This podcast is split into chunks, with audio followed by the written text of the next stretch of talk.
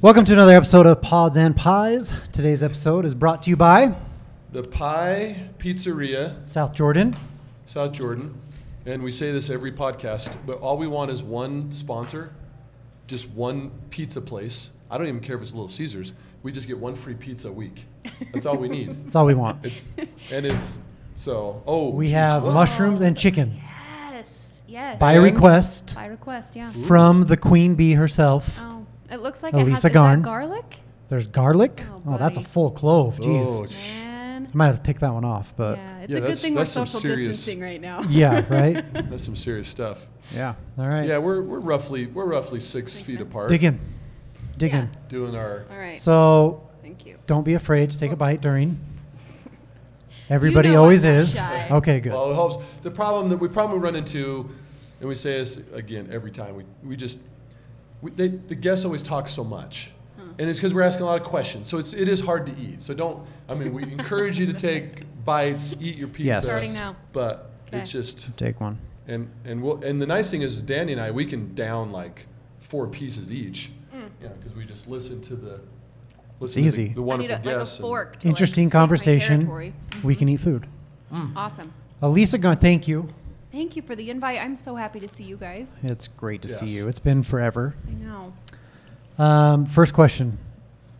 If you could throw a party with three to five historical figures that are dead, who would you invite?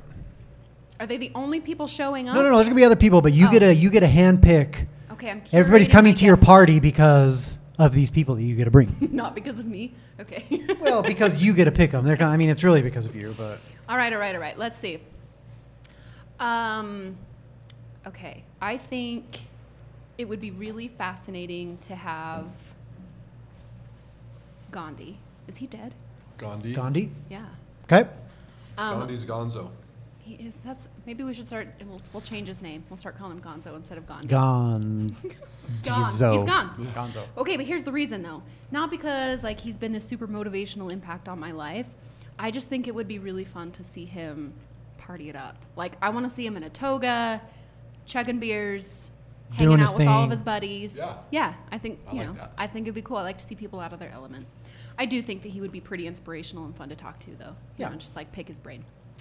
Let's see other dead people. Dead people. Uh, man. Okay, this is this. I'm gonna count two for one on this one. Okay. Uh, my grandparents, because I never met them, so I don't Okay. know them. That's a story. And I think that would be they. Um, my my parents divorced when I was pretty young, so I don't. You know, like I was. I don't really have close relationships with my extended family anyway.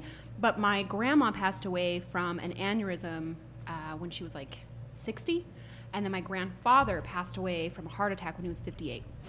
So I never knew them. Super young. Never But, knew him. Yeah, like connection to your past, and uh, I think as you get older, it's really natural to start to look for those, you know, what is the meaning of things, and where did I come from, and just try to find a sense of purpose. Uh, and I think the best way to do that is through your ancestors. So I think it would be really fun to have my grandparents. They probably would not be drinking with me at this party, but um, You never know. you never know. You never know. I didn't know them, so maybe they Maybe they would. yeah, maybe they were smokers. I don't know. I like it. So I'm counting those two for one. And then, man, I guess probably Jesus, just because I have a lot of questions for that dude, right? Like, Dude, for real. tell me Exactly. the truth here. Well, hold on Oh, though. that's Let- a- an you might- amazing You answer. might need to have this. You might need to clarify. Maybe not a party. Maybe it, like because Jesus, think he Jesus Gandhi, would be though- amazing, but it, you can't be distracted. You'd have to say like, I need, I need like, I need like eight hours of your time. True. How, well, how And- long is the party? I mean, is this like a full true. like weekend Maybe you get everybody else drunk, and then you and Jesus go off. Well, think about it this way, too. and you can ask him all the questions. The only thing you have to provide is water. Oh yeah. And one loaf of bread and one fish. And Your party's taken care of. we That's a great answer.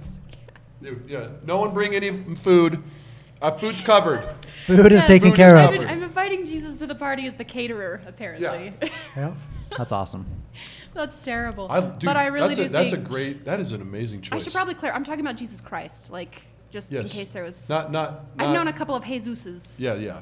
Yeah. They're probably still alive though. The, his, so. the the major historical figure of our time. One of them is Yeah, because isn't it interesting? Like, I think it would be really cool to just compare what did you really mean by this and how did this actually happen? And, you know, like, I, s- I consider myself agnostic. Yeah, because you're going to say, so hey, did you know that how they wrote that story was this? And he's going to say, That's not how bullshit. that happened. He's like, no, that didn't happen. No, or he's going to say, like, that absolutely happened, but it was even better than that. Yeah. Right? It's true. So They're missing some great details He's here. going to realize that he hired the wrong ghostwriter. Yeah, he's like, no, I had, I had like, I had a handful of these writers. Do you know that's a show on Apple TV? What? Ghostwriter. Um, so, like, Do you remember the that show? Yeah, but they brought Yes. it back. It's a new one. Oh, I did not know that they Apple TV. that. Started watching with my kids yesterday. Well, I don't have Apple TV. But Anyway. that sounds like I'm gonna have note. to illegally download that. I mean, legally download that. Yeah. Awesome. Yeah, just get access. Somebody, someone will give you access. They're logging. Um, Now I'm really excited for this party. could happen. not Tell us what's new with you. Okay. Tell us what you're doing. I did just take a bite. So Perfect. Hmm. I have been in HR for 15 years, and doing HR as a female in an executive capacity in Utah is tricky. It's really, really difficult. It's not impossible, and I have a lot of great friends that are are managing that really well. But I don't think that I'm the best fit for HR leadership in Utah as it is today. So I think I'm better served advocating for how to be strategic and modern and progressive in the profession and help connect language between the C suite and HR. I think that's a better fit for me. So I pivoted at the beginning of the year, and um, this was actually a really fun story. So I had a job that I was supposed to start with a startup uh, tech company that ended up fizzling out. And so I found myself looking for a job, which is the first time I've found myself looking for a job for a while. I applied to two positions and it sucked. I was like, this is the worst. Applying for jobs is the worst thing ever because I'm like looking at my resume.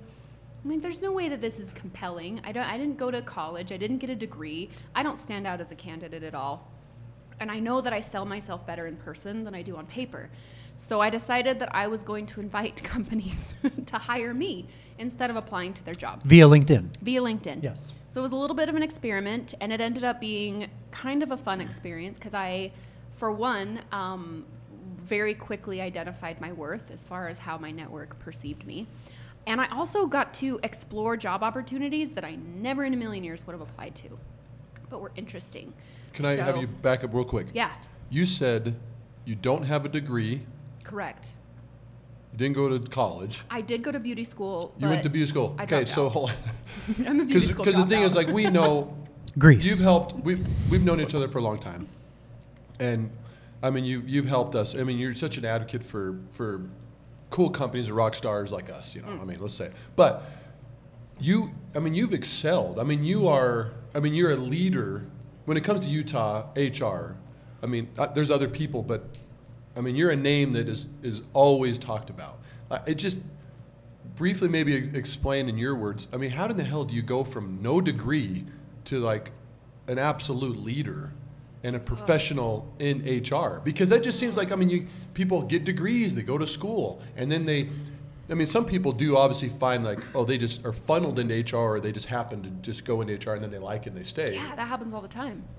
I mean, But every, still, everybody that- that knows just- you. I didn't know that. That just kind of threw me threw me out. I think that's an interesting. I, you know, I look back at my rationale was um, I grew up raised in the Church of Jesus Christ of Latter day Saints. And my whole take on what I wanted for my life was to be a homemaker and raise children and be a cute little crafty mama that loved scrapbooking. I, just- I wanted to raise kids. Like, I wanted this huge family.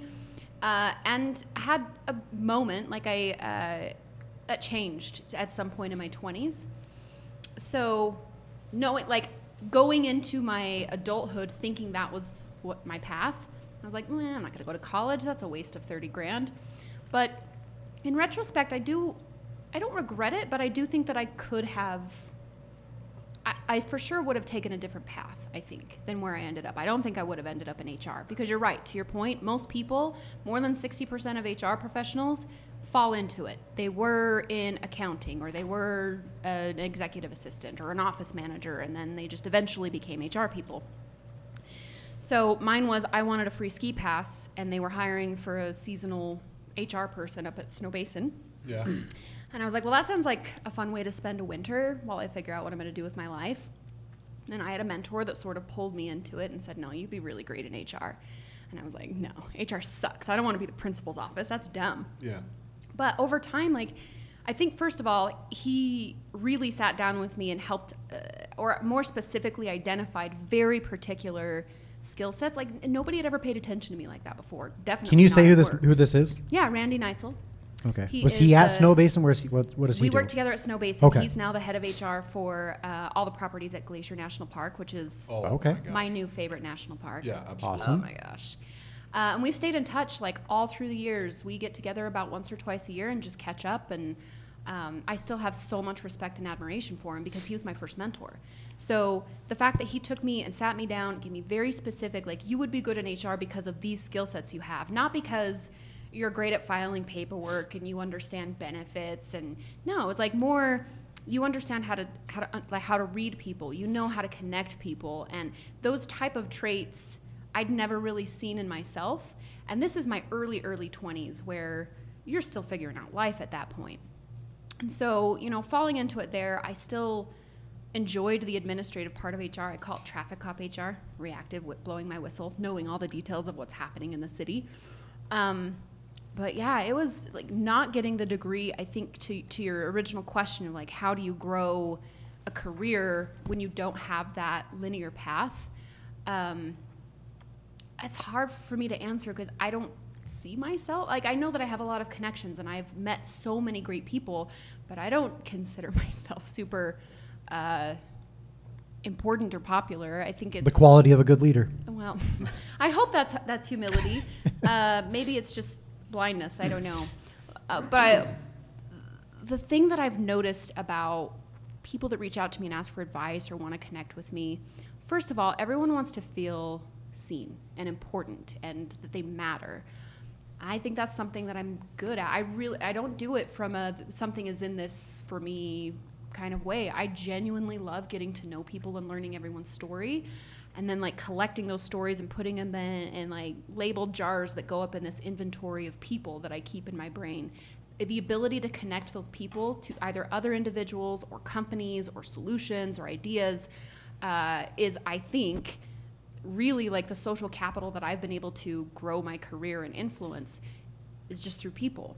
I'm not the best at uh, execution of HR. Like I don't know all the answers, and I hate compliance, and even employee relations is super super taxing and a drain on my uh, my brain and psyche. But I I love making people feel like they matter, and that is what HR really should be doing. You know, like everything else is kind of this ancillary. It, yeah, it has to happen, and we got to make sure that we're keeping the company from getting sued, and and that uh, people's benefits are taken care of, and you know everybody's compliant. It's not that that's not important, but there's a higher level of calling of the HR profession, which is if you're not invested in creating the work environment to be the, the most impactful from the individual personalized lens, that's modern HR. Like if you're not doing that, you're going to be out of a job in a few years because that's that's ultimately the way that the world is heading and businesses that don't adapt to that that still have more of a transactional mindset of you know we're exchanging time for money you come in and i give you a paycheck and that's enough those companies are still around but they're probably not going to be in the next one to two decades. So knowing how that's progressing this hr people focus and emphasis in the business if they're not also adapting to that change in what's happening just in the world and in our economies um, first of all it's a tragedy but secondly they're they're going to find themselves out of work pretty quickly. Difficult to find another job when that company eventually goes out of business Do you think that that role should be separate from? Because generally, right? Let's say you have a HR director. That person is handling, like you just talked about, right? Compliance and benefits. Do you think that those should be separated? Have somebody who is the main focus of the people, and then you have your Ben admin person and your payroll person. I don't know if you were like just softballing me these questions, but I wrote an article about this in Forbes. And it I am not softballing you these questions. This is a Oh. fastball coming at you. Woo! I wasn't prepared for this at all. so, for a long time, I've tried to create common language for C suite and HR to better understand. They want the same things, right? and I get asked questions a lot of uh, most HR people do. Well, when do I need HR, and how many should I have per 100 employees? That's a really, really common question. And traditionally, it's you should have one HR person for every 100 employees in your company. I think that's a bunch of bullshit. I think that you should base it based on what are the objectives of your company. So I have these personas that I've built out for HR people and the needs of the company. I mentioned earlier this traffic cop persona. Traffic cop HR is what most executives look to hire first and foremost. They're getting too big, their accountant can no longer manage payroll and, you know, administer benefits and they need somebody to write a handbook and so they're like, "Okay, well, I learned about this in business school. It seems like that's HR, so I need an HR person." So they look for an HR generalist or an HR manager. And this is again a very transactional, reactive role inside the organization. So if you think about it like a physical traffic cop that's standing in the middle of the intersection, blowing their whistle, telling people which direction to go, they're in the thick of the drama, but they have no ability to be proactive because they're hyper focused on what's happening to them. Um, the advantage to these people is they tend to be very linear in thought, and where they find the most value is keeping people safe is, which is through compliance and regulation and policy. And there can be a lot of benefit to that for a company that is scaling because you do need those practices and policies in place to be able to replicate as you continue to scale. However, the downside to these people is they're not always going to be the best at th- these other parts of HR that are starting to be more valued by companies. So you have city planner HR people these are usually individuals that serve at an executive level, like a CFO, a CHRO, possibly a director, but their role is more they sit up above in their high rise, they look down on the city, and they're focused on infrastructure. Where are we going to grow? How can I align the people part of the business with where we're headed? You know, what's our exit strategy? Those type of questions. But they're very disconnected from the day to day. So they don't necessarily know what's happening within the city at any given time, but they're really good at pulling things apart, seeing all of the pieces and how they need to be put back together in order to help a company grow and achieve its long term goals. So they're very strategic. These are like organizational development design people. Um, and again, they understand more of like the business acumen side of the business. For a long time, these were the only two personas I talked about in HR because it was usually like you're reactive or you're strategic. But then when I got in my last executive HR role with a travel management company, I was like, I'm neither of these. There's got to be another one. And so I introduced the mayor. And the mayor persona, there's a little bit of a caveat here. Like, I understand that politics are yucky and most, you know, most politicians are highly corrupt. So let's just assume, for the sake of this analogy, yeah. that they're on the up and up. So mayors, they love, love, love representing their constituents. They like to be out shaking hands and, and kissing babies, and they usually have a really good PR uh, skill set so they can go out and communicate on behalf of the company. They get other people excited. They love to talk about the brand or the city. So their ability to sell an organization is a lot more clear, but they have to be able to speak the language of representing the community that they're living in, working in, and connect that to uh, you know the city planners and those officials that have ultimately like the budget and buying power of how things operate within the city so it's sort of this blended role that I see more and more companies going after. Like, we want to be an employer of choice. We want to have an amazing culture. We want people that want to come work here because we take care of people, and by proxy, they're going to be more productive because they're more fulfilled. Here's the, the stick or the rub most executives that I talk to, when I give this uh, this analogy, they expect one HR person to do all three. They're like, "Well, I want all three of those." Yeah. Mm.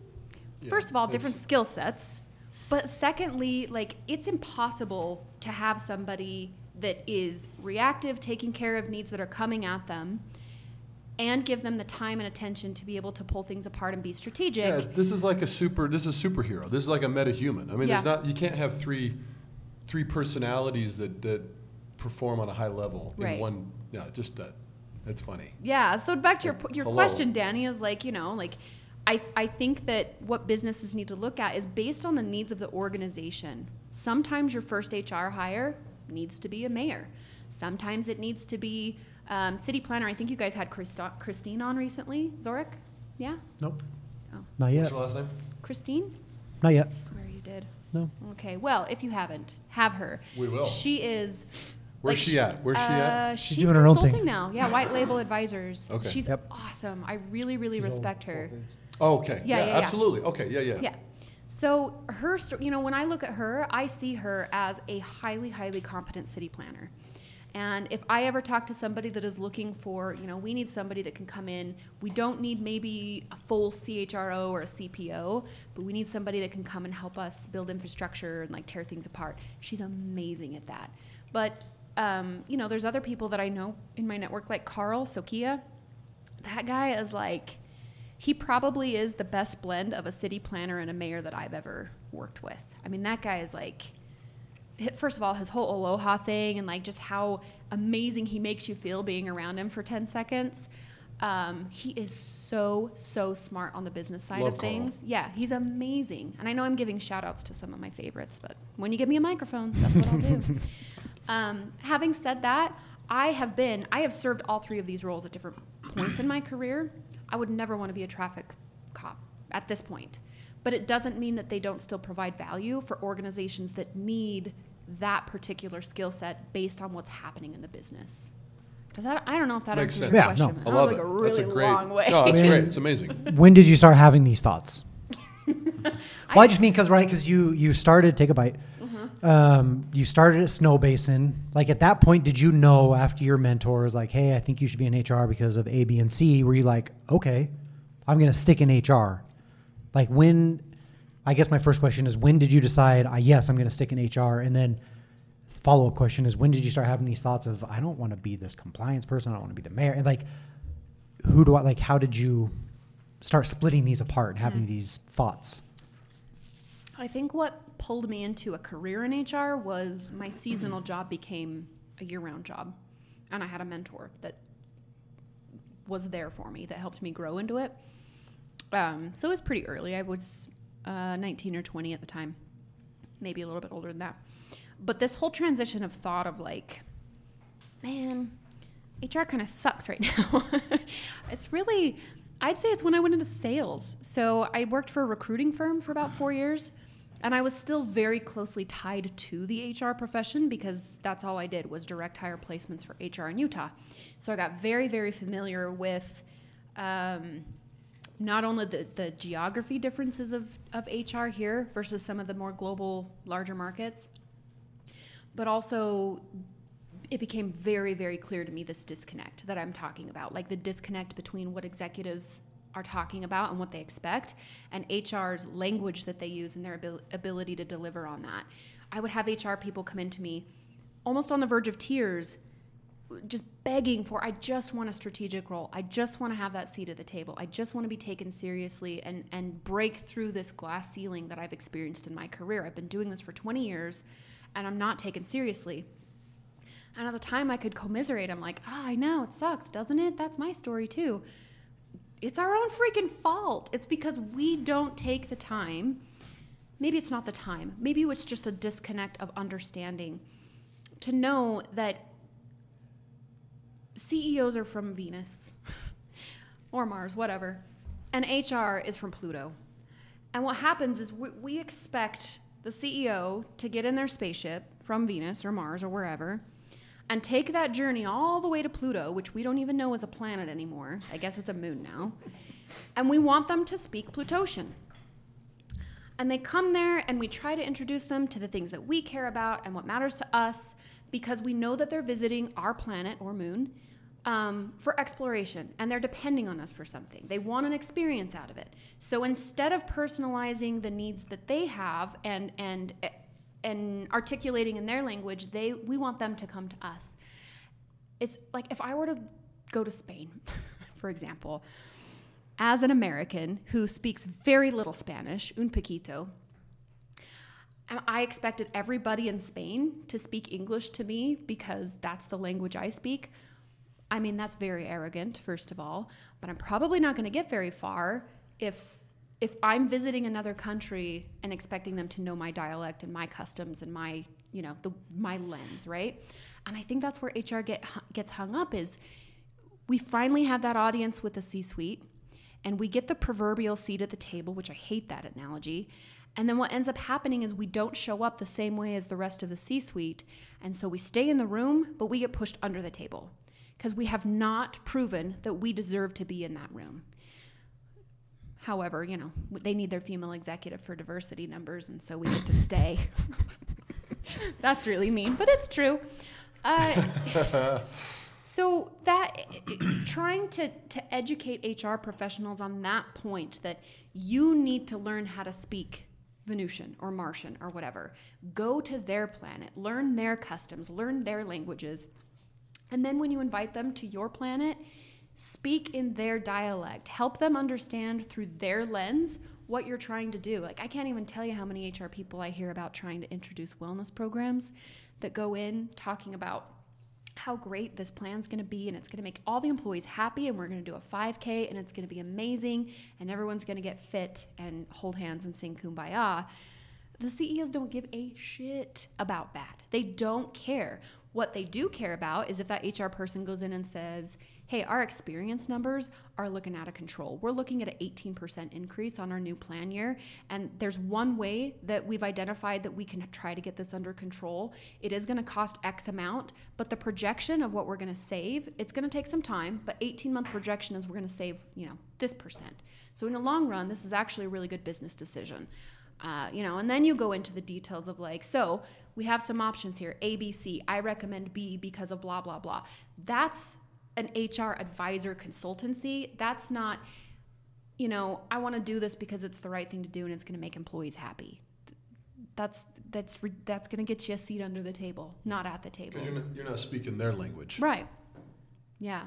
Um, you gave me caffeine, so Oh. I just want to point out that I talk a lot more and a lot faster when I have How many caffeine. how many milligrams of caffeine does know, it take like for you to get four get crazy? Apparently, whatever that is, that looks Yeah, yeah, that looks like about four 10. ounces. Dude, I'm already like Maybe. 250 in for the day. Yeah. And I'm tired.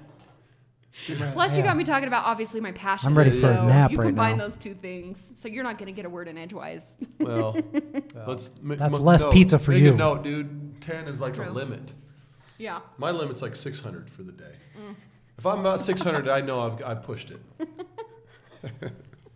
You've I love just been caffeine, dude. Yeah. I love it. It is a, it's the it's the best legal stimulant I've found so far.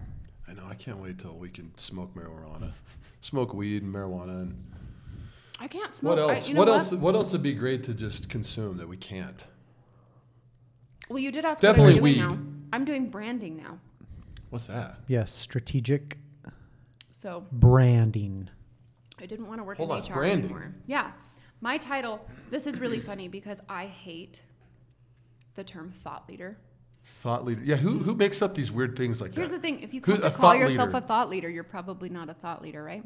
It, sa- it sounds. It sounds. I think you should put that on your business, like your card. Yeah, not a I don't know anybody leader. can take Yeah. be taken seriously. No, if I the think you should is put thought leader. thought leader. Just I, that's Louisa my Gone. title. My title No. is VP of Thought Leadership Well, hold on. and I'm Brand sorry. If, if or I just Brand offended you or somebody Leadership. else, I don't have. I what? Who came up with that? Ooh, I did you? Please did try you, to offend me. Did you? Did you come? up? Did you make your own title? Okay. It took us a long time to figure it out because this is a new role for my company. So technically, I guess Danny and I are competitors, but we love each other, so it's all good. You lead everybody in thoughts, but you don't tell us what you think. But you lead everybody in thought. Yes, I, bl- I bring other people Oh, along dude, for my thought thoughts- journeys. I think so much. I'm, I think more than you. I'm a leader. Sorry. You know what? Sorry. Okay, here's the thing about thought thought leadership. I put that in quotes because it's kind of a yucky term. There is a true thing. There, like it does exist. If you have a person or a concept or an idea that is very innovative and looking to the future based on the information that's available today and making very um, informed and intellectual projections, that's that's effective thought leadership. But I think thought leadership, the way that it's turned into this bastardized yucky thing, is people have used that title to make themselves sound like I am the innovator of the future, and you should listen to all the things I say, Yeah. and you should buy my books, and you should come to my consulting things. A little bit holier than thou. A little bit, yeah, yeah. Like I've been around the block. Yeah, Step in line, follow me, and I'll show you where to go. exactly. So I think that it has, you know, kind of a negative connotation now. But what it is, is really impactful. And I, I love following those people, but the people that truly are thought leaders do not use that title. so, with all of that said, my title presently is VP of Thought Leadership Okay. and Brand Marketing. That's great. I love it. I love it. Um, but it's actually a pretty interesting pivot. You know, I'd mentioned that whole thing that I did at the beginning of the year and, and allowing companies to, to apply to hire me.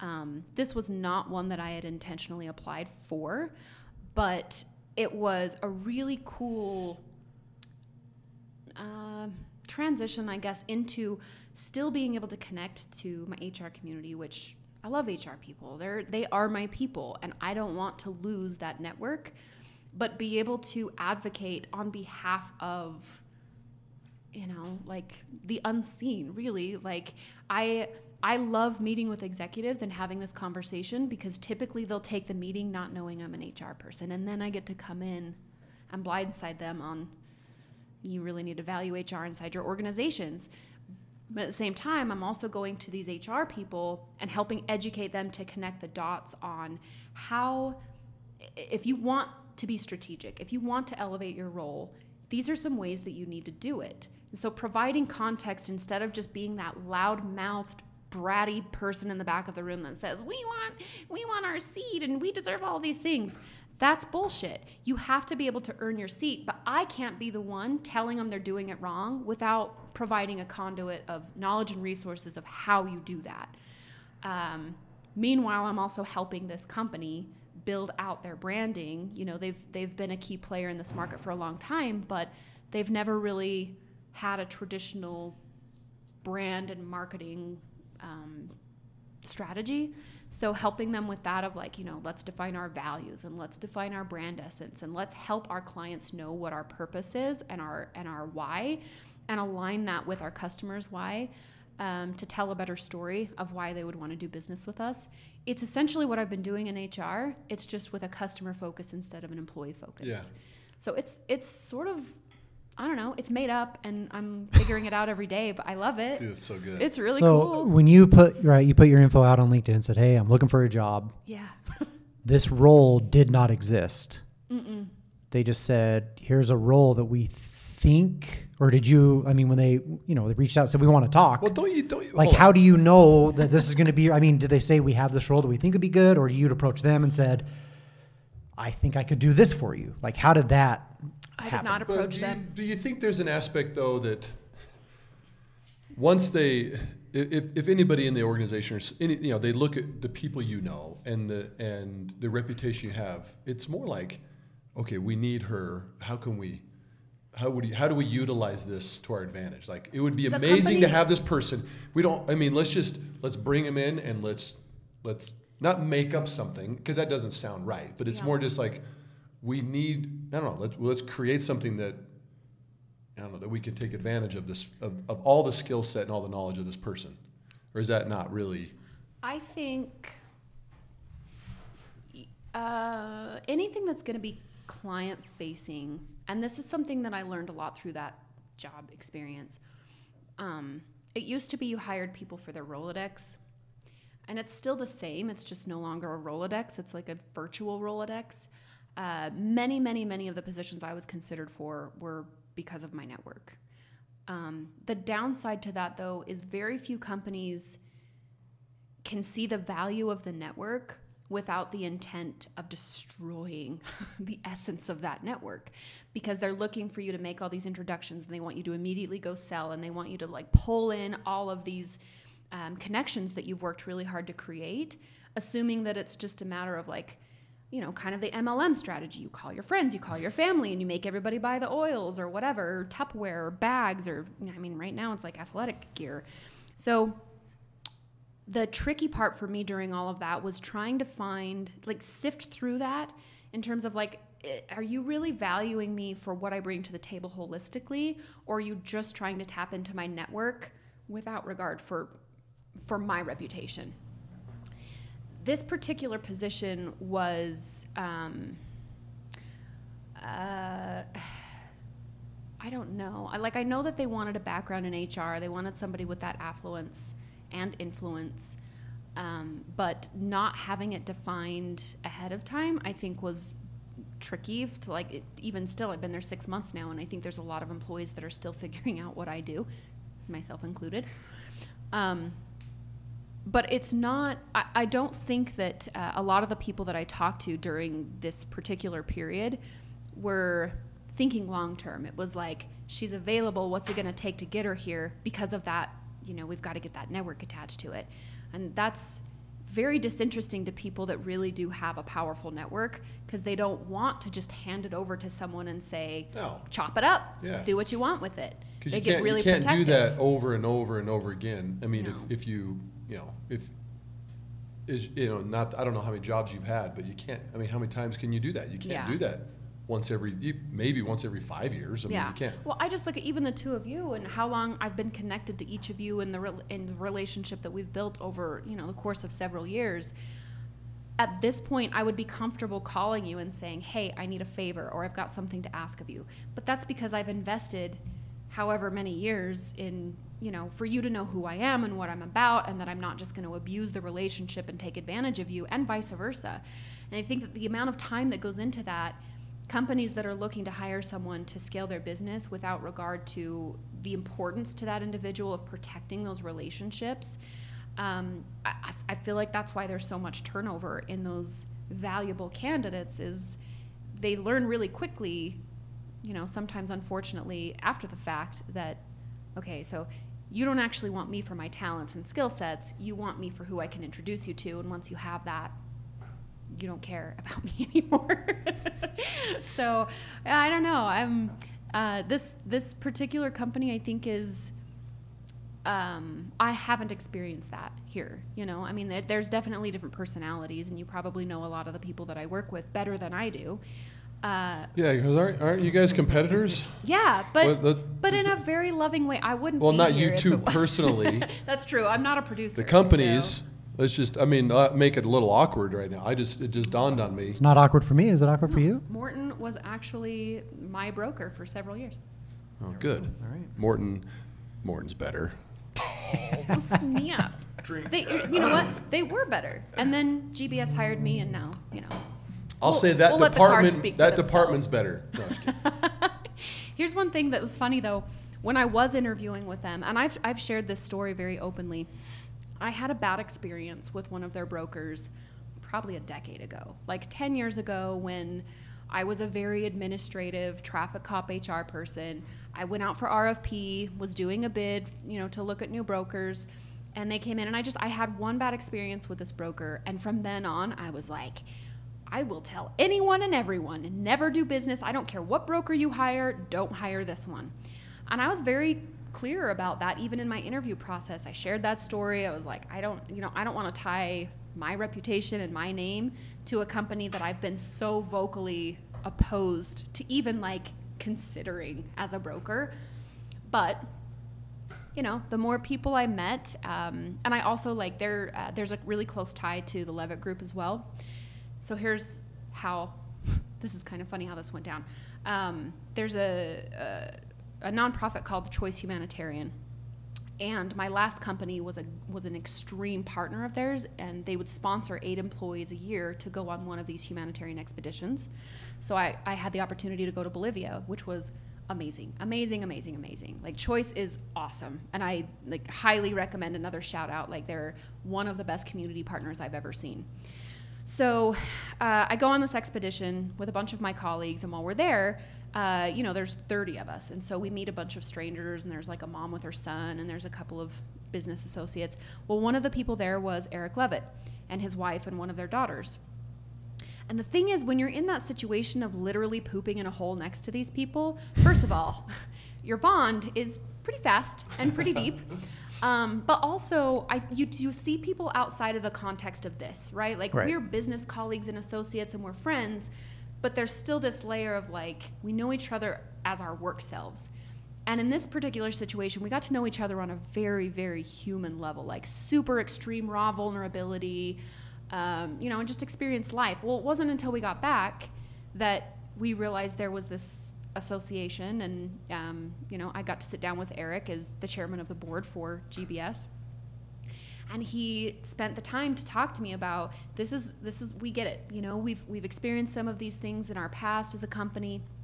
This is where we're headed we're on a good path. And just like my first mentor he sat down he's like you're the right person for this role. And here's why. Like i know you on a layer that is way more than work linkedin elisa. Like i know you and you're the person to come in and help us do this. Um, i mean how can you turn that down right? Yeah. like that it really meant something to me. And so coming into this organization eyes wide open and being a very very strong vocal uh, whatever the opposite of advocate is to now i'm like I, I love these people you know? They're not perfect and we have some people that i know still have a really really sour reputation in our market but i see what they're trying to do and they're putting enough trust and respect into me to be able to help them get there that they're doing the work like i see the meat that's needed to make this stick to the bone um, so it's really encouraging i mean i don't think that there's very many opportunities that you have to go work for a company that you hate and have a changed opinion and like fall in love with them That's amazing. That's so know. good. Only you. Only you. i love people what am i going to say you know Oh. So I want to know. I want to know how all of this COVID stuff has been affecting you guys on a human level. Because we talk about how it affects work and you know business is down and all that, but really, as far as like how you are showing up as a parent and how you're showing up as a partner and just like a friend, how is it impacting you guys on your psyche? You know who? I don't know, dude. You Might know talking this to the is. wrong You two want to know what's dudes. so funny is that uh, Mickey, like she just kind of turned the tables and started asking us questions. That's Mickey. And sure enough, Elise She is went in to here Bolivia turning with the me, by the tables way. Yeah, turn the tables. and just Oh, yeah, asking she us did? questions. Yeah. You know, the COVID, um, it's funny. I, I'm not bragging, but I remember in my neighborhood, like this is early on, I remember telling people in my neighborhood, dude, you, you guys don't, I know you guys don't think this is going to be a big deal. But This is going to be a massive deal. Whether it's made up or hype, hysteria, whatever, it's going to be huge. Anyway, I mean, it, it, it obviously has been, but like, I don't know, man. Utah County, I mean, I live in Utah County, so we haven't had the same kind of interesting mandates or rules as Salt Lake and some of these other areas. So it's Yeah. been a little easier in our in our demographic and where we live. But as far as like, I don't know, I just I I honestly, if I if I know if I don't talk about it constantly, I am healthier mentally. It's better for me, mm-hmm. for my kids, for my wife, and and and so I I learned that early on for sure. It like it, I know it's everywhere in the news, but I just I don't I, I purposely don't give it more attention than it needs, and I actually try to pull it back as much as possible. Yeah. And it's just you know we take it serious, but you know even as an employer and having employees in a company, even even I have applied that as well, making sure that they're taken care of and that their their needs are met but not to just be the only topic of discussion all the time. Yeah. Because there are thousands of other things that are amazing and great and going on. You know, it, I don't know. It's just so that's I don't know if that's kind of what you're looking at, but that's definitely an, an approach I've taken, and it, I feel like it's worked at I least like for my that. family and for the guys, you know, guys and gals that work with us. And but How are you doing, Danny? I'm so dude, he's struggling, man. He was cr- he's struggling. I was Rocking in the crying corner. today. That's just Um, because you were so excited to see me. Yes, it was tears, tears of joy. Tears of joy. I couldn't he's wait. actually pissed off. Did you? Yeah. Um, I don't know. I mean, it's it's honestly been fine for. I mean, it's it's weird, right? It's weird for everybody, but it's funny. Like, I get so, especially when my kids were still in school. Yeah. And this is every parent that I've talked to, right? Like, you're sick of school. You're sick of being around your kid like all day. I mean, that's just honest. But at the same time, it's been awesome because you start to you're around your kids more. You start doing more things. Like there's a mm-hmm. lot more family time. There's neighbors that I have never talked to that we're friends now. So there's like a lot of little things like that. Like, I mean, everybody in Utah has been riding their freaking mountain bikes. I know. But like, oh my gosh, trying to do trail running right now. I'm like, okay, Yeah, all of a sudden impossible. everyone's an outdoor enthusiast. yeah. So. But it's awesome because when this hit though, it was like we all went and got new bikes because it had been years since we got one. Mm-hmm. And we go like three times a week. Yeah. And so I don't know. There's a lot of good things that came out of it. yeah. I mean, it's like I said, it's been weird, but like How hard from do you like think it is, like for my the psyche, like it's been fine. Because you always hear about, oh, well, Google announced this, and Twitter announced this, and Facebook announced this, and they're always like, kind of the, the ones that set the bar for the rest of us, right? And I think of that in terms of the Utah businesses of how difficult it must be to be, to be an organization that is high in the spotlight, that is known Dude. for employer brand or whatever. And the, the, the shitty position that they're in of having to, They- to make a decision one way or the Yeah, other. they are. Because it's like if they don't do it, they're going to be completely crucified. They're doing it for the wrong Yeah. reasons. Yeah. They are. I mean, they are. They're like, okay, we're so big, we have to make these decisions. It's like they want to tell. I, I personally, this is what I believe. They personally tell themselves we're doing this for our employees and the benefit of the company and, and their health and everything. And and it, it, I just I, I think that's bullshit for the most part. I'm sure there's some people that have genuinely cons- genuine concern for the people they work with and they love them, but they're so big they have to make those decisions because if they don't, then they feel like their brand will get just creamed Yeah. And people won't want to work there. Mm-hmm. And oh my gosh, well, what? And then w- worst case scenario, we have you know 500 employees or 1,500 employees, and 30 or 20, like a small number, get COVID within a month. Guess who's in the news? I mean, it, it's it literally is one, of, and I'm it, it's one of those things like I have a great co- big company is awesome. and, You know, we have a small company. It was it's much easier to manage that mm-hmm. and to be to look everybody in the eye all the time and to be able to make decisions based off of them and not based off of what they're going to think about VicTig or, or you know whatever company. Yeah. A little easier, but I, I you kind of feel bad for them too. I do. You know, I don't I, envy and I don't think, and I really all. don't. I think that they're also giving lip service the fact that they're saying. I've heard this so many times that you know the wave of the future is people working from home. I just, you know, I think they're saying that because That's what everybody else is saying. that's what everybody else is saying, and everybody's doing that now. But I tell you that most, most like maybe even HR probably and owners of the company and managers, they're like, we love them in the office. We want them in the office. Like, mm-hmm.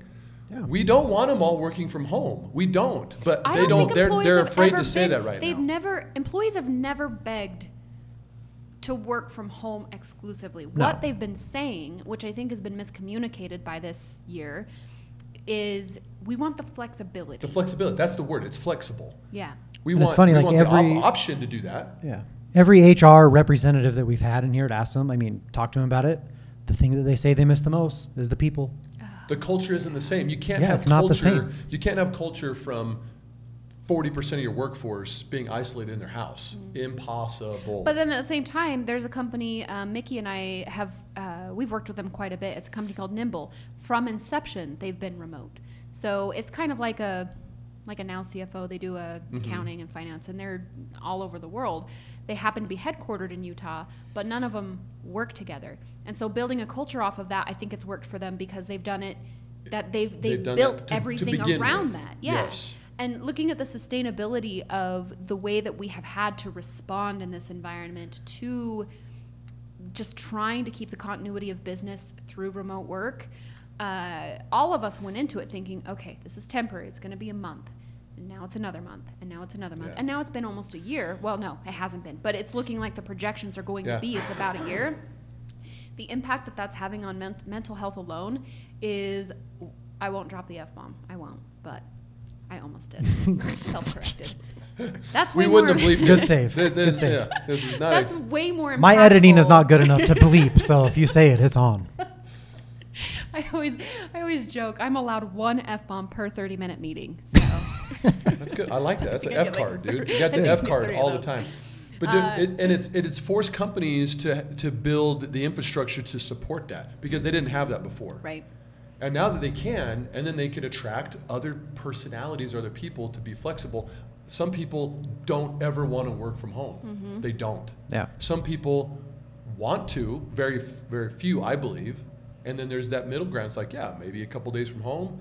If I earn the trust and the way the culture is, let me work from home, get my shit done. Let me prove well, that. yes, don't- but I, mean, also think even that there's a subset of people that have been thinking they want to work from home. Now they don't. But yeah, it's like now when you see what it actually is, I've had the benefit of having this kind of flexibility for many years in my career. So I know what it's like when I stay home and work versus what it's like when I go to the office. and Oh work. yeah, same. It's lovely. It's wonderful and beautiful to have the option. If I'm not feeling well, if my kid has a fever, if I want to go to the gym that morning and I don't have time to shower, like it's really nice to be able to still get my work done and also take care of my life, right? But working from home is not what I think a lot of people romanticize it to be. Because I, I know when I first got started in work, I was like, "Ah, if I could just stay home, then you know I could like have a job and also raise my kids. No, no, no, no, no, no, no, no. no. Because No. raising kids is a job. Oh yeah. Just like Yeah. teaching is a job. And all of a sudden we're expected to be all of those things. And I have so much compassion for HR people right now because nobody's taking care of them. Their job That's is to respond point. to all of this stuff. Yeah. But nobody is really showing up for them to say, uh, how are you doing? How's your Hopefully they got great support from home, or like some. I mean, you're right. They got to almost like take care of each other. Yeah. And even then, like I, I am not in an HR practitioner role, but I still have my, you know, I'm, I'm the head of a, uh, Utah SHRM. So I have a board of 32 volunteers, most of which are HR professionals inside their organizations. And they're not just tired, they're, ex- I mean, it's, it's palatable. Like when we have meetings, you can just feel You guys got that's in the overworked again. I mean, it's like you're overworked, underappreciated, like we talked about. Yeah. And then COVID hits. You, you, you guys. They get a moment to shine though. They get a moment to shine, but dude, they were double time. They were like, it feel. I felt like they were working extra, Yeah. more concerned about than they were before of people, Mm-hmm. making sure they people are okay, more than they were before. It's it's been.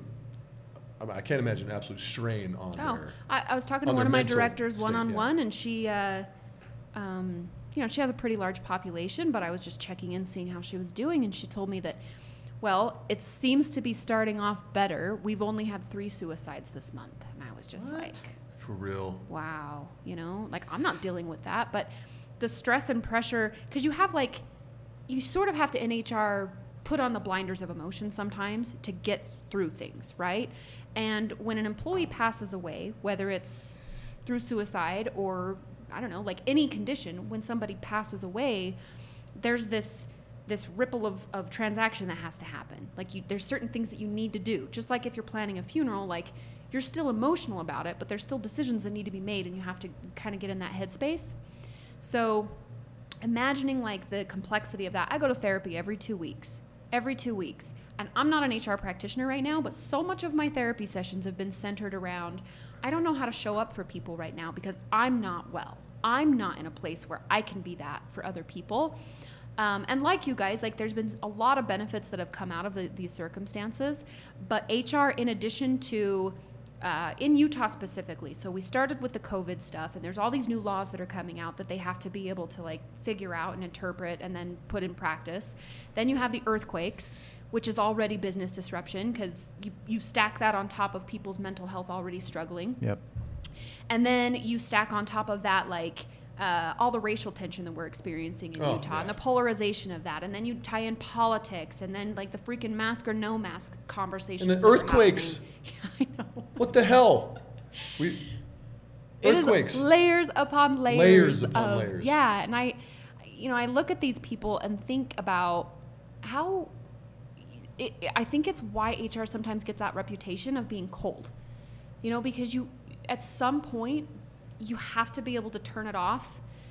Otherwise, you'll just you'll bleed your heart out. You won't have anything left for anyone because you care so much and then you you sort of become this like puddle mess of inability to move forward because you can't you have nothing left to give because you yourself are not having your cup filled and so there's there's no capital in your bank to be able to expel to others uh, and i see that happening more and more as this continues to progress and now we're getting ready to go into the school year. And part of the reason i was interested in how you guys are doing is um, i'm not i think you guys know me pretty well. I'm not a raging feminist. I'm not burning my bra or anything. But i do think that this covid has been much more difficult for for women that work to navigate.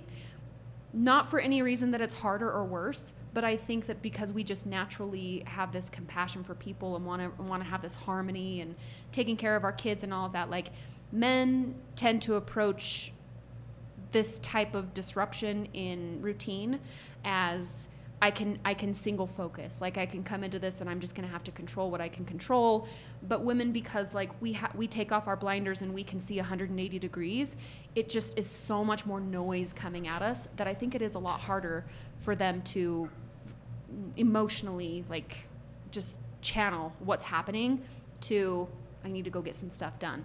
So it's been really interesting as I've asked that question because most men I give me the with that. responses you do. yeah, no, I, I mean, the thing is, like, my wife, I mean, she's not a prof- she's not, she doesn't have a profession. I mean, she stays home, but it's been, it's been s- ten times harder this year. Number one, because the summer has been twice as long, and you are Mhm. now even ten times more sick and tired of your of your kids. Mhm. And then on top of that, then, it, then it's kind of like their their bubble gets burst when the school districts decide, like modified schooling Modified school. you know, push it uh, back yeah, another push week. It back, or like we're only going to noon every day, you know, whatever. We're going twice a day and online.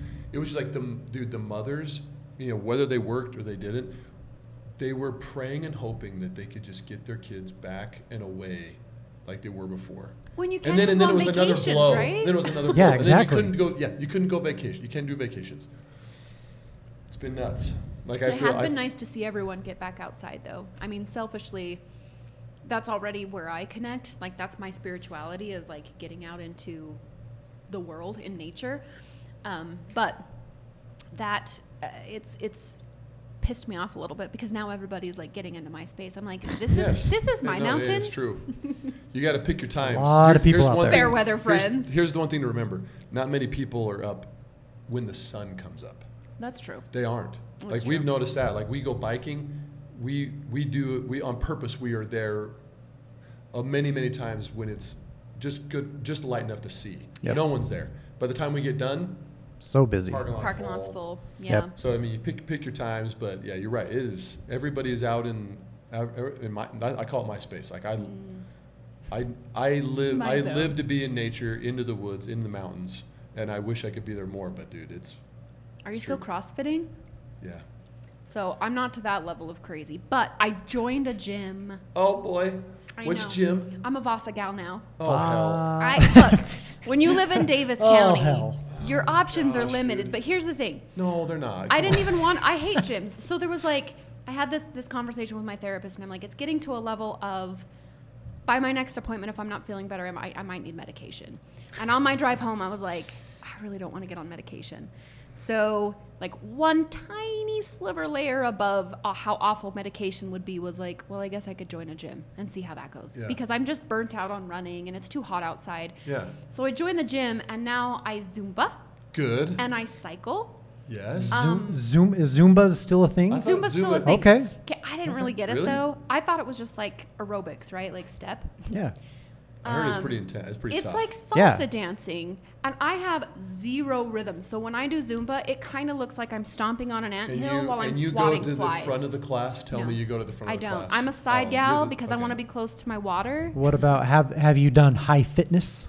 No, Oh, I don't know how I don't know how similar that is, but it's like the same, right? It's like dancing, it's moving. kind I don't know. It's It too was the second. It was the second. It, it was Zumba after. I mean, it's it's it's a fa- I mean, they're all kind of funny things. But Zumba Zumba's been around a long time. Zumba But has been around. Zumba was huge, and it was like okay, you didn't hear about it. They did a video game, I think. I think And my- then all of a sudden, high fitness, it- you know, that's full effect. I think my mom used to do Zumba. Yeah, I, my, my wife used to do Zumba. I, all right, I know you're trying to offend me. It's not working because I'll Okay. say this. It's good though. It's I'm glad you. I'm glad Good. that you- I'm glad you're going to the gym. You know, one one aspect of gym is, and Vasa is hard to get this, is the what's the right word? I should say it's not the social structure, but it's it. You have to. It's hard to meet new people at Vasa. I don't have any interest in meeting people I know, the gym. it, it, uh, but here, here's where I'm going with it. Because if you do, if you go to a gym, whatever gym that may be, and you meet new people, and those people go at the same time, and they kind of have a s- similar things in common, Yeah. then all of a sudden, you kind of have this buy-in to this little, in, in some type of group that maybe you find, and then you, you you feel a little more obligated, and then you want to go see them, and that will keep you at the gym longer mm. than it would otherwise. If you go by yourself and you put your AirPods in and you're just chilling, cruising, not that you do this. I know you do the Zumba and there's probably some cool people, but I just I feel like that is that is worse mental battle than because you're just you're forcing yourself to go to the gym. You don't I don't know like but when you have people that you want to see, and usually that happens I think are in the smaller gyms, not the ones. It's it's an And I don't care. I'm not an thing. advocate for like CrossFit. I just any gym that is a little smaller setting that you have that type of that social structure is Well, my the onboarding best. with the gym, I mean, I signed up online the day before because it was that it was that thing in my head of like medication, gym. So I signed up and went in the next day. I had no onboarding, like they didn't know who the hell I was, and I was like, okay, here's my card, I guess. And then where's the where's the room for Zumba? So um, plus like they had limited hours because of COVID, and so they Yeah, weren't yeah. fully Yeah. opened yet. All of the locker room stuff was closed, so it was kind of a weird time to join the gym anyway. But I will say this: because of COVID, you have to register on their app uh, to like which class you're, or time frame that Sure. you're coming in because they can only have so many people. That alone has created accountability for me because if I don't show up, I get a demerit. You Yeah, And which so is it's like- interesting because you know what's funny is Vasa doesn't want you to show up. Really? They don't. Oh. They want to sell us. No. I'm just saying. No, I'm just saying you, Like not you personally. personally? No, they love you. I'm sure they love you. But I'm saying in general, what's interesting is Vasa. They want to sell as many memberships as they can, and they hope that people just don't show up. Hmm. Because if everybody that had a Your membership gym's not crowded. showed up to Yeah. Vasa, you could not work out. You couldn't. It's true. But I, you know, not where the hell are we going? Why we're, we're talking? oh, Vasa. Oh yeah, yeah. We're talking about gyms here and Yeah. other other odd things. All Yeah. right. we all got to right. get back on track because this is the best part. All right. Well, I do you have any final thoughts? Anything you want to share on a positive note? Do you- are you involved in HR related, anything? Yes. Sorry, that was we just talked to each other. Sorry, Danny. That's okay. Um, sort of. I'm not a member, but I attend some of their events. Positive things that I want to share. Hmm. Give me give me Um, something. Give me some ending s- Ooh, you want a good soundbite? I just don't like a good Yeah, just just give- anything that Like, give us a T-shirt, like something we could put on a T-shirt. yeah. okay.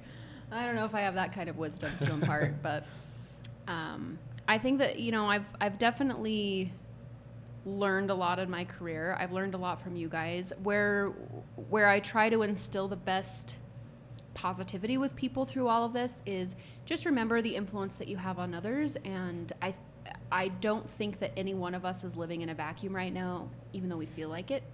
So making sure that you're continuing to foster your relationships and reach out to your people and check in on them, but don't you know you don't need to make it like a super uh, weird conversation of like holding hands and staring deeply into their eyes.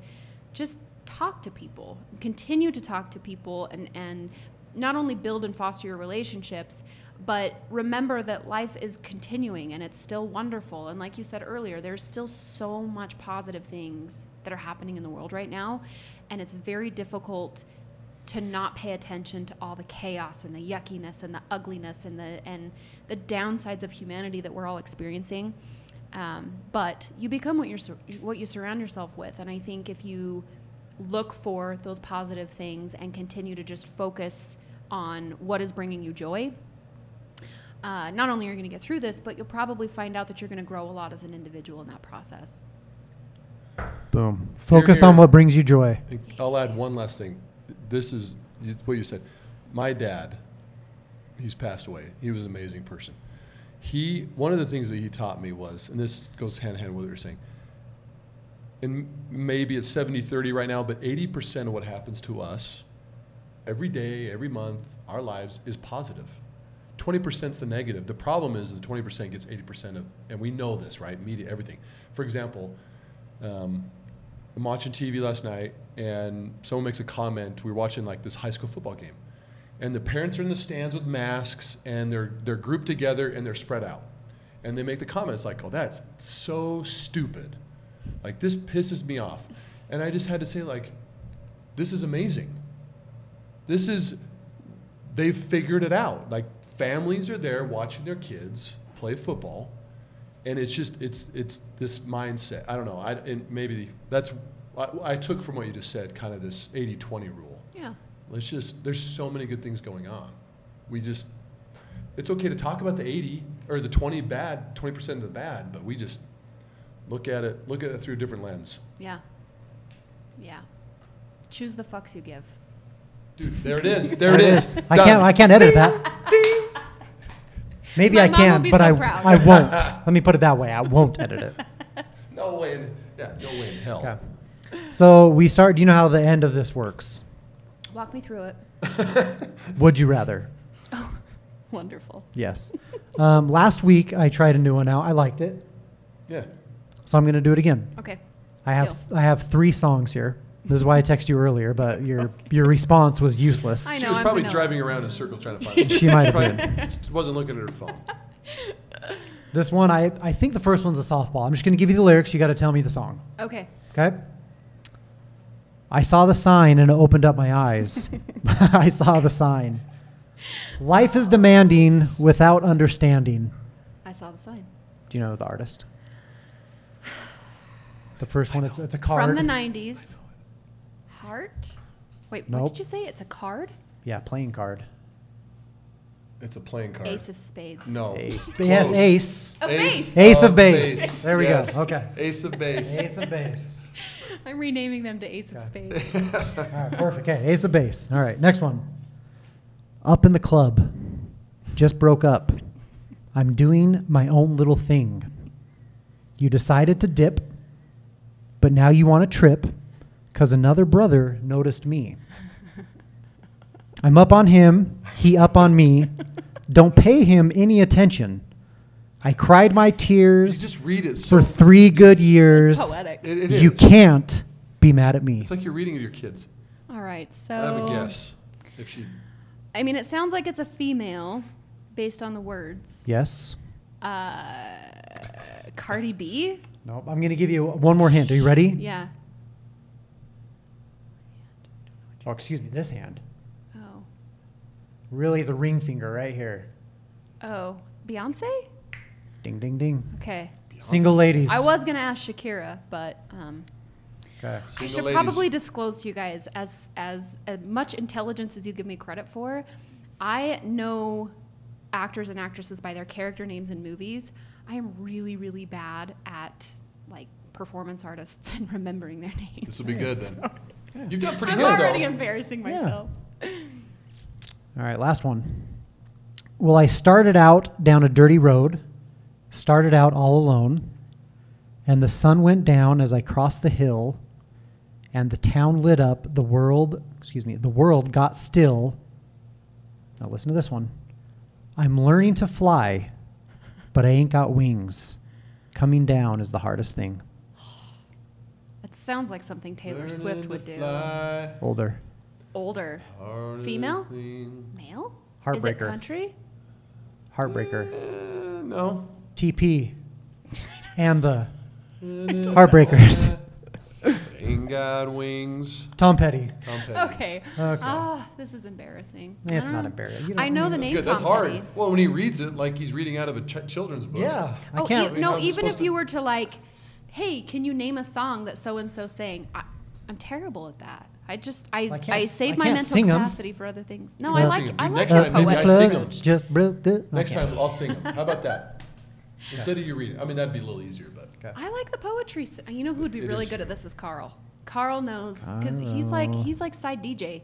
He's Yes, yeah. amazing with music. Oh, we're gonna stump him. We'll have it when we get him on because he will be on. We're gonna stump him. Yeah. Okay. Would you rather's? okay, The only rule is you have to answer the question. done. It'll be one or Okay. the other.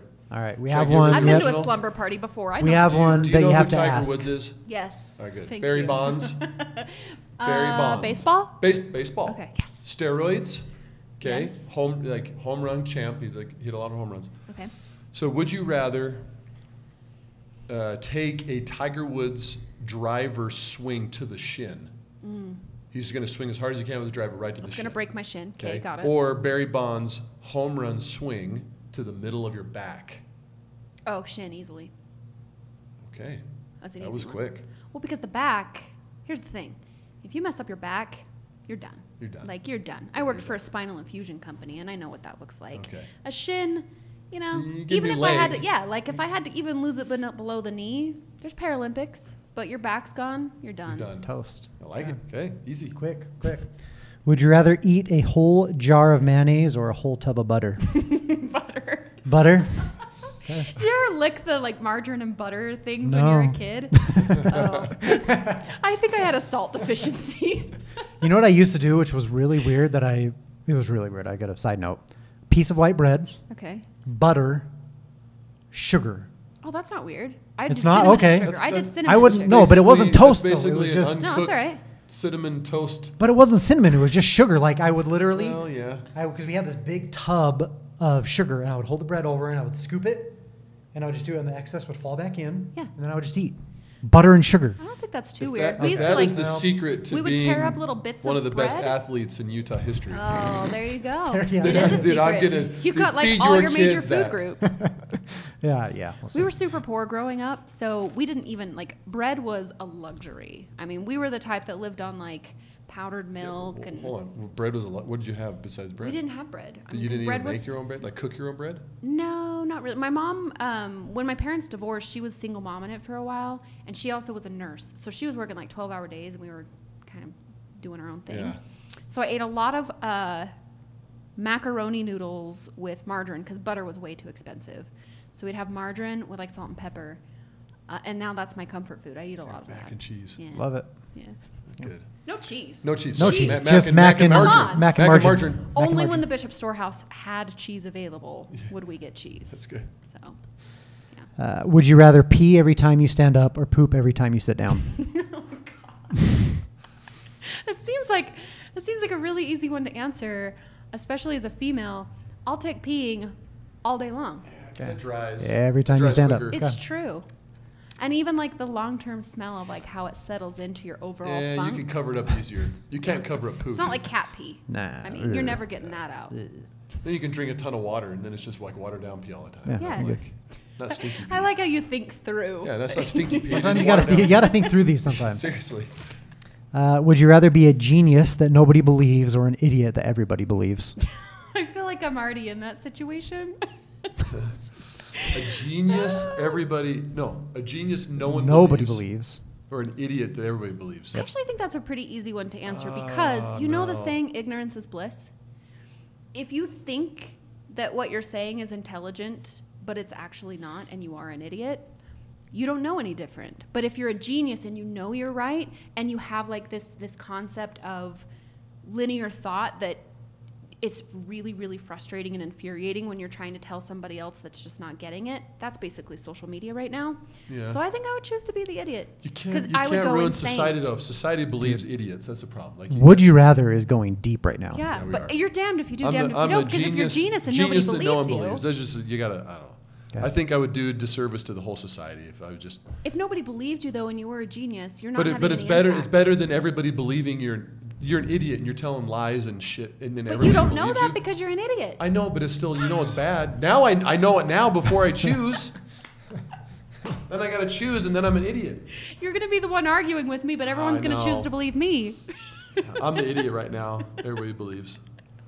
Would you rather have a runny nose for the rest of your life or have to cough after every word? I have a weird thing What? about coughing. A really weird because I think when my when I was younger, my mom has a cough that just grates on my nerves, and so now I have this huge aversion to coughing. Uh, so for sure, the runny nose. Runny I nose. mean, yeah. Okay. I'm just like, Every Every Word. word. dude, there's no, what there's Would no way that, you there's no way rather- that that's even possible. No. Runny nose your whole life. Both would It's suck. like how runny. It's a runny nose. I, I know. don't know. Can you like get a little like?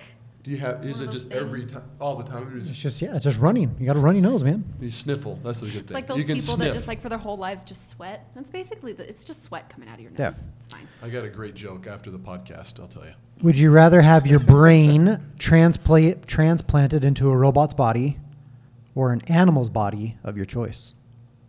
Well, robot. Obvi- Robot? Well, hold on. Let me think about the animal. Do I You get get to, to, I you get to gotta choose your the animal. Yeah, any animal you want. It would have to be something with opposable thumbs. Because I'd be really pissed if I was an animal and I couldn't use my thumbs. So you're gonna be like, Sloth.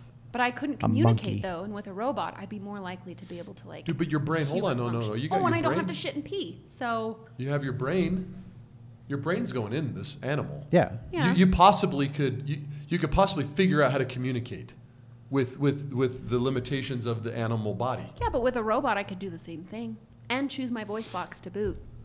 I think I'm gonna go robot. Okay. Yeah. Uh, we're gonna get a little bit morbid. Would you rather die by a zombie attack or a shark attack? Well, zombies go after the brains. Like you know, you seen Walking Dead know, when they attack and they're just yelling, they're all Yeah, but they're slow. eating their necks and On Shark? shark, I feel like they're gonna What- rip what- apart what- my which limbs. shark though? We're talking. We're talking great white. Choose your shark. whale shark. No, what's the Yeah, great oh, white. great white? Okay. Great white. Jaws. You got You're you gonna got some experience jaws. a lot more pain, I think, leading up to the death with a shark than you are a zombie. Zombie, you just kind of like detach your brain cord and you're done. Hopefully, Is Hopefully, that how it works? I don't know. I don't know. I, I thought they would. I've seen the movies. I'm, I'm just going completely off. of Every one is the aerial shot pulling up. There's a face. They're yelling. They're in pain, Ah! and there's on They're- just taking yeah. bites everywhere. Yeah, I but then you come back as a zombie, That's you're true. I could live forever. Yeah. and then you, then you're zombie. Ah, jeez. Oh, I become That's a good one. immortal if, you know, if I'm a zombie. Shark, Uh, shark, shark bait. That's what I am. Hoo ha ha. Hoo ha ha. Would you rather drink a glass of expired milk, like chunky expired milk, or eat a bowl of moldy strawberries? Gross. Uh, I can't do the milk thing. I don't really like milk anyway, so I'd probably have to do the moldy strawberries. I would just tell myself that I was eating, like, I had pneumonia, and so I just needed to take my moldy pills that kind of tasted like strawberry. Yuck. Okay. I- You'd rather have the milk? I don't know. I feel like I get it down quicker. Just like you know. I don't, think know. you. know. no, because you can't.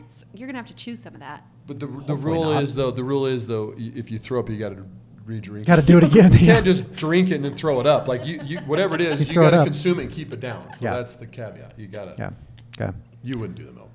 Uh, would you rather have to read every word of the terms and conditions when you're prompted to? Right. You update your whatever. You get terms and conditions. Right. For any contract I ever Anything. signed. Right. Everything. Website, everything. Or you have to ask your parents for permission every time you have sex. Sex. Okay. I figured that'd be an easy one. I'd take that one. Yeah, for sure. Can you just do it via text? Sure. yeah. I think it's gonna make my parents more uncomfortable than me. So. Yeah, that Yeah. would. Uh, would you rather randomly stub your toe, get a brain freeze, or bite your cheek three times a day? Say it Brain again. freeze. So either stub your toe, brain freeze, or bite your cheek three times a day. It's all random. But yeah, three times. What did you pick? Brain freeze. brain freeze? Like Mhm. an intense brain freeze, not like a little like, uh, I'm good. Like Yeah, I still think so. brain freeze, okay. Because the others, like they, they're they can- they're they're- long term wounds. Yeah, that especially like if I have to do stub it every your toe day. three times a day, dude. You're you're gonna lose a toe. Yeah. Yeah. Okay. Uh, would you rather eat poo flavored chocolate or chocolate flavored uh, chocolate flavored poo? Uh, isn't that the same thing? Is it the texture of it? Well, no, you have a piece of chocolate, right? You got a Hershey's bar Yeah. that tastes like poo. Okay, or you have A piece a of piece poo. of poo. It tastes Yeah. just That tastes like, like chocolate. Bar. Of course. Well, that seems like But- a no-brainer. Everybody, how do I want to say it? Everybody knows. That I'm eating poo. Yeah. They don't know that it's it not like tastes. you're they don't know that it tastes like chocolate, but they know that you're eating. They see it and they think, "God, Lisa's eating shit again. Yeah. I, don't- I mean, I I don't think that would deter me really. And Okay. poo has all the. It's not like poo is. This poo is really, like sanitized and. This Still, is just, I could this is capitalize on this though. Like I could make it into a YouTube channel. I've seen the movies. Just saying. Okay. I might be able to profit on that. Nobody's gonna pay to see me eat a Hershey bar. That's true. It's and They might not believe you that it tastes like poo. Yeah. Yeah. And if it's like an Emperor's New Clothes thing, and only I'm the one that tastes the poo, and they taste it, Um, are you on the internet a lot? um, I mean, do you have to be for work? Like, do you like Yeah, social media, so. all that kind of stuff? yeah. Okay. Then I'm going to ask. you. If you're not, then it didn't really matter. Oh, but okay. would you rather gain 10 pounds or be banned from the internet for a month? Ten pounds at my current weight. Hmm. That is a tough one. Probably the internet. Taking the internet. Yeah, Okay. it's a vanity play. Okay. I like it. That's tough. That's tough. That's no tough. internet. Uh, okay, last one. This one's deep. Okay, I can go deep. Got to think about it, okay? Mhm. Would you rather have a rewind button or a pause button in your life? Pause. That was quick. That wasn't even that. Yeah. What a stupid question. Dude, yeah, that wasn't deep at all. Because I don't No, really, really like. I think once you get in the mindset of, oh, I need to fix that, or oh, I need to correct that, How, what, it's a really damaging place to be. can I ask a question? Yeah. How how long can you, what's the rewind hit? You know, like when you watch something online where it's like 15 seconds, seconds back, only. or Sounds like a is Twilight this, is this like episode. in life? Is this like is the rewind a day? I'm gonna it- okay. I'm gonna say like a day. hour? I'm gonna say a day. So the A rewind, rewind button for a is day, day, and a pause. and a pause is just how long can I pause? a day. Yeah, this sounds like psychological thriller stuff, and I think as soon as you go down the rewind path, Oh it gosh, ends though. up being Oh, Twilight you Zone. ever seen Glass Back to the Future too? When Marty gives the sports almanac and he's trying Yes. to go back. Yeah. And I, And look Almanac. at the chaos that no, it but the problem the problem is there's a book. Yeah. I just get to watch sporting events, rewind a day. Go bet I on just, them. I just work from home, wait, make money on sporting Yeah, events. Yeah, but then like, what what purpose do you bring to your then life? Then I in can that, give though? to the child, the hungered Oh, children. baloney. and, uh, yeah, yes. Uh, So I'll money, build a, See, I'll, no, money I'll buys build a your hotel and a happiness. casino just like Biff, and I'll ruin the world. Okay, that's probably what will happen. see, here, here I am wanting to rewind so I can make money, and Brent wants to rewind so he can help. Yeah, I just Children wanna in help- poverty. I want to help. Yeah, I want to help And the apparently children. build a high rise with a Yeah, hot I could tub rewind and yeah, I don't know, maybe I can pre- prevent COVID. I don't know. I mean, Uh, maybe. Maybe. maybe. I love it. You only have it. a day though. That feels like it's going to be an episode of 24, and you have like 24 Oh, hours know, to dude. figure it out. Jack Bauer was so badass. I Was please. is. Yeah. He's in. I he's mean, not Jack real. Bauer, but you know he's in Kiefer. He's in. They oh. made a new fugitive. Kiefer's so hot. What? They Hold have oh, a new fugitive. again. The movie? It's like a series, but A it's, series? The I think one-armed it's man? based off of. He, is he is he running? Do they No, have one armed he's man in Oh, he's Tommy Lee. Oh, he is. Yeah. Oh, dude, I'm watching. he's chasing. that. I'm watching that for sure. Anyways, We'll have to discuss Done. it on the next one. that's it. That was good. Thank you. Thank you so much. You're much. awesome. You're amazing. We Um, appreciate you I don't know on. why it took you so long to invite me, but Well, I'll you tell were, ya. But you were the first on our list. You really Does that were. have You anything really to do with were, GPS? actually. What? Does that have anything to do with GPS? No. Man, maybe. Oh, I'm just kidding. Looking into the camera.